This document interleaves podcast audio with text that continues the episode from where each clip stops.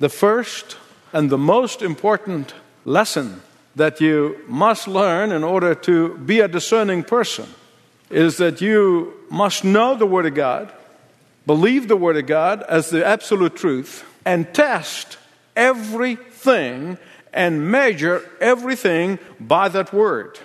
Learning to discern must begin with knowing, believing, and testing. And that is of vital importance to the young and to the old alike. Why am I saying this? Because every cult, every sect, every offbeat group have one thing in common, and it is this. They say the Bible, yes, and. Three-letter word. The core teaching of every false religion will have the word and in it. Discernment will cause you to have red light flashing as soon as you hear the word and. As soon as you see the word or hear the word and, you run a mile.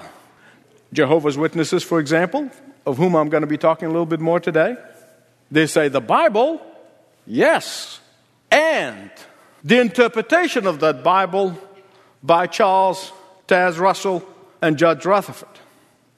In Mormonism, they would say the Bible, yes, and the Book of Mormon.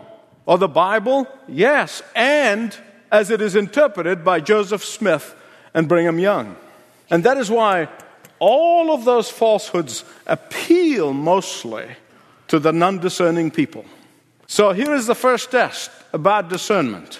Because these cults appeal both to the old and to the young alike. And they look for certain characteristics among their prey. And those are the times when they are lonely, those who are discontented, or those who feel neglected and passed by, those who are looking for instant answers to life's complex problems, those who are looking for little neat formulas in order to get them through their problems. And so, young and old alike, we must all learn to discern. And we must keep on discerning the truth of the Word of God to teach each subsequent generation to be a discerning generation. Today I want to talk to you a little bit about Jehovah's Witnesses. Unless you live in a gated community or you got dogs or guard dogs or something, you most likely have got a door knock from a Jehovah's Witness. And if you're not there, they'll probably left you a track under your door from the watchtower. By the way, they were not called Jehovah's Witnesses until 1931. They were established in the 1870s by Charles Taz Russell, but they were not called Jehovah's Witnesses until the successor of Russell, a man by the name of Judge Rutherford, who called themselves in their 1931 to be Jehovah's Witnesses. But before that, they were called the Russellites. And when Russell died, they called themselves the Millennial Dawn. And then they changed to the International Bible Society Association. And then they changed to Watchtower Bible and Tract Society. And finally, Judge Rutherford took a passage or a text from Isaiah, like everything else, out of context, Isaiah 43:10, where it says, "You shall be my witnesses," says Jehovah, and said, that's it, we're going to call ourselves Jehovah's Witnesses. But there is some truth that you must understand about Jehovah's Witnesses. And all the other groups that I talked about, will talk about, or anyone even within the mainline denominations. When somebody denies the basic foundational tenets of the Christian faith, such as the Trinity and the divinity of Christ and the personhood of the Holy Spirit, justification by faith alone, the sufficiency of Christ's atonement on the cross of Calvary, the bodily resurrection, physical resurrection of Jesus Christ on the third day from the grave, and his visible, glorious return, they should not be called Jehovah's Witnesses. They should be called the devil's witnesses. I learned that lesson earlier on when I was a young man. In 1969, I went to live in Beirut, Lebanon for a short period of time. And my host was a mild, gentle Baptist pastor who was a bachelor, and he invited me to come and stay with him for a few weeks while I'm there. And one day, we were sitting down, and the door knocked, and my host went out, opened the door, and all of a sudden, I heard him yelling. He was exorcising whoever was at the door. In the name of Jesus, come out of these people. I command you to release these people and set them free. I've never seen two people run faster or harder than those two Jehovah's Witnesses. Now, I am not recommending this approach. But I can tell you it was really an eye-opener for me at that early age. Because Jehovah's Witness teaching is more satanic-inspired than Jehovah-inspired. Russell grew up in a Christian Calvinist home where his parents were members of the Congregational Church. Now you notice, as we're going along, it's not the first Congregational Church member.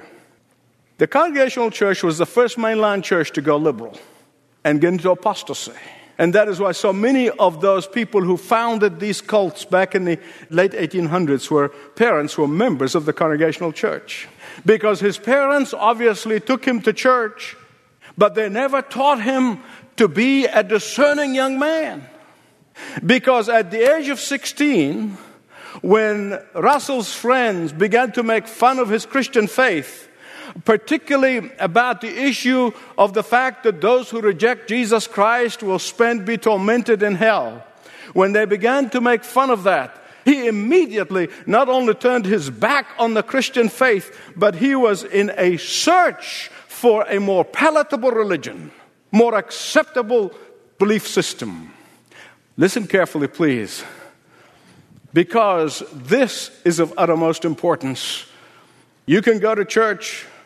You can take the kids to church, but until you start training your children to be discerning young men and women, there is a possibility they might miss the mark. Now, young people, listen to me. If somebody mocks your faith, if somebody rejects you because of your belief in the resurrection of Jesus Christ, or because of believing in the eternal judgment of those who refuse to believe in the Lord Jesus Christ, or for the fact that eternity in heaven is only possible because of Jesus Christ and through Him, or any of these things that sets the Christian faith apart. I want you to listen to me very carefully. When somebody rejects you because you refuse to go along to get along, when someone tells you that your faith is narrow and exclusive, when somebody tells you that your faith is not acceptable, you tell them, come and meet Jesus. Come and meet Jesus. He is all love. He is all full of mercy. He is full of grace. He will welcome you with open arms. His invitation for whomsoever would come to Him. He is an all-knowing God. He is an all-caring God. He is an all-merciful God. He is an all-faithful God. He is an all-trustworthy God. He is an all-just God. And even if you reject Him, but when you come to Him, when you accept Him, He will never reject you. Rejecting Him has its consequences, and I love you enough to tell you the truth.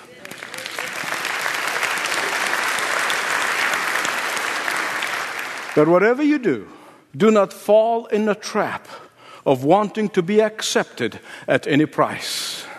That is the beginning and the rise of Jehovah's Witnesses, because Russell wanted to be accepted, and he turned his back on his biblical belief, and he abandoned it in favor of finding something that is more acceptable to people all around him, and wandered around from group to group. First, he joined the Seventh-day Adventists, but that was not good enough. And ultimately, he started his own religious system and planted different groups all over Pittsburgh where he was born, and those who have accepted his interpretation of the Bible. When it comes to Jesus Christ, they say Jesus was created, that He was the Archangel Michael. They say that His virgin birth notwithstanding, He was not more powerful than other men. At His baptism, He became born again. And at that point, God made Him to be the Christ. that Jesus was not raised physically and bodily from the dead, only his spirit soared into heaven. Now listen, this is absolute and utterly false. Listen to just some of the biblical facts. Jesus said in John chapter 10, I and the Father are one. He said in chapter 14, verse 9, he who has seen me has seen the Father. Colossians 2:9 said, for in him, that's in Jesus, in him, all the fullness of the Godhead dwells in bodily, physically. In Luke 24:39 and 40, Jesus said to Thomas after the resurrection, see my hands and my feet. It is I myself. Touch me and see. A ghost does not have flesh and bones as you see I have. When it comes to the personhood of the Holy Spirit, Jehovah's Witnesses teach that the Holy Spirit is not a person, that he is invisible, an impersonal force. But the Bible teaches that the Holy Spirit is a person. In the book of Acts, when Ananias and Sapphira lied to the apostles, Peter said to them, he said, why did you lie to the Holy Spirit? How can you lie to a non-person? And in the book of Acts, chapters 18, 13, and 16, often says, and the Holy Spirit said, how can a non-person speak? We believe the Holy Spirit is a person. Thirdly, they teach that man's created perfect in the image of God, but not every man has an immortal soul. And therefore, only those who become Jehovah's Witnesses will live in paradise forever. But those who reject the Jehovah's Witnesses' teaching, their soul will expire. Their soul will expire. Not going to be in eternity in torment as the Bible teaches. Even among the Jehovah's Witnesses, they say there are two classes of people. And there are first-class Jehovah's Witnesses, and there are second-class Jehovah's Witnesses. Now, the high class of Jehovah's Witnesses are born again, and they will be in high heaven. But there's only 144,000 of those. And then the rest of the Jehovah's Witnesses, whom they call the other sheep, they will die, and then God is going to physically recreate them. And those who are not Jehovah's Witnesses, they'll be annihilated. They'll expire. Their soul will be expire when they die. Not suffer for eternity, as the Bible teaches. The non-Jehovah's Witnesses, they say, if they have lived a good life or good enough, by whose standard is that? I don't know. They will be given a second chance for salvation after death. Give me a break. First they're going to expire, then they'll be given a second chance. I will tell you why they come up with the Kakamani theory about the 144,000. He said, once you reach 144,000, then Jesus is going to return. Not visibly, but he's going to come. In fact, they say he already came in 1914. Okay, once they passed 144,000, they faced a dilemma. What do you do? They got 200,000 members. So they come up with this theory that there'll be a second-class group of Jehovah's Witnesses. Listen to me. There is not a shred of evidence in the Bible that supports this mixed-up, confused, satanic thinking. The Bible says there is only one basis on which God will grant salvation, and it is through the acceptance of the death of Jesus Christ on the cross to be the payment of the wages of our sin. And that is not all. It is not offered only to 144,000 or 144 million. It is offered to whomsoever would come to him, that he will receive forgiveness of sins. John tells us in 3:16, for God so loved the world that he gave his only begotten Son, so that whomsoever believes shall escape from eternal judgment and receive eternal life. In the book of Acts, chapter 16, verse 31, it says, believe in the Lord Jesus Christ, and you will be saved. As far as those who are going to expire or annihilated because they are not Jehovah's Witnesses, the Bible is innocent of such ridiculous theory. The Bible says that everyone was created with an immortal soul, and everyone is going to spend eternity in one of two places, either in heaven with the Lord Jesus Christ or in hell with Satan and his demons. Only two places you can go to.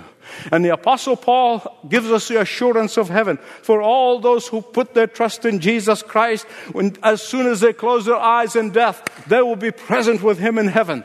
And he said in Philippians 1:23, I am hard pressed, having a desire to depart and be with Christ, for that is much better. But yet to remain in the flesh is more necessary. In the book of Revelation chapter 20, John saw the souls of the martyrs in heaven. And if not all men's souls immortal, then there is no hell. And remember, this was his Achilles heel. This was Russell's sticky wicket, as they say in England. Remember, that was the painful experience at the age of 16, where he could not stand the mocking and the rejection of his friends because of belief in hell. And therefore, he completely eliminated hell from the Bible. He taught that hell is only a symbol of annihilation, and there is no eternal punishment of sin, simply because they do not want to face the fact that the very God of mercy is also the God of justice. Read what Jesus said about eternal judgment in Matthew 24:46. Revelation 20, it says, they will be tormented day and night. And that ought to break the heart of every believer. And that ought to be the passion of every single believer, that we would not want to see a single person end up in that place. The Bible said that that place was not really originally prepared for people. It was prepared for Satan and all his angels. And only those who reject the salvation that is offered to them openly, publicly, will end up with Satan and his angels. Finally, Jehovah's Witnesses believe that the governing body and their watchtower group over in New York, in the headquarters in the organization, can make decisions and can make pronouncements, and they are as binding as the Bible itself. The good news is the number of Jehovah's Witnesses is decreasing. In fact, there are more ex-Jehovah's Witnesses now than there are members in the Jehovah's Witness group. That's the good news. The not so good news, unfortunately, is that when Jehovah's Witnesses leave that cult, they not all become believers in the Lord Jesus Christ and believe the truth and receive salvation. That is the sad news. In fact, most often, they join another one, another cult. Many of them go to Mormonism. Others go to the Worldwide Church of God, or many of the splinter groups of Jehovah's Witnesses. But let me leave you with this challenge. Ex-Jehovah's Witnesses who are believers have a national convention every year, encouraging, supporting, praying for one another. And in their 1981 convention in New Ringgold, Pennsylvania, one ex-Jehovah's Witness spoke of her experience with the cult in the following words. Please listen carefully. I hated every minute and every hour of being a witness. But I thought that it was the only way to survive Armageddon and live on paradise earth. This lady by the name of Toni Jean continued, and this is the most pertinent statement that ought to challenge every one of us who know and love Jesus. Here's what she concluded by saying, many times over the years, I would have laughed if someone had only presented the gospel to me. Many times I would have laughed if somebody presented the gospel to me. Now, my beloved, listen to me. There are people all around us who are caught up in cults, who are caught up in addictions, who are caught up in secular humanistic solutions that brings no peace at all. So many people who are enslaved to so many answers that the world is trying to give them, but they are trapped, and they are in desperate need of you and me to present them with the gospel. Thanks for listening to this message from Dr. Michael Youssef, recently featured on Leading the Way. If you'd like to know more about us, please visit ltw.org. That's ltw.org.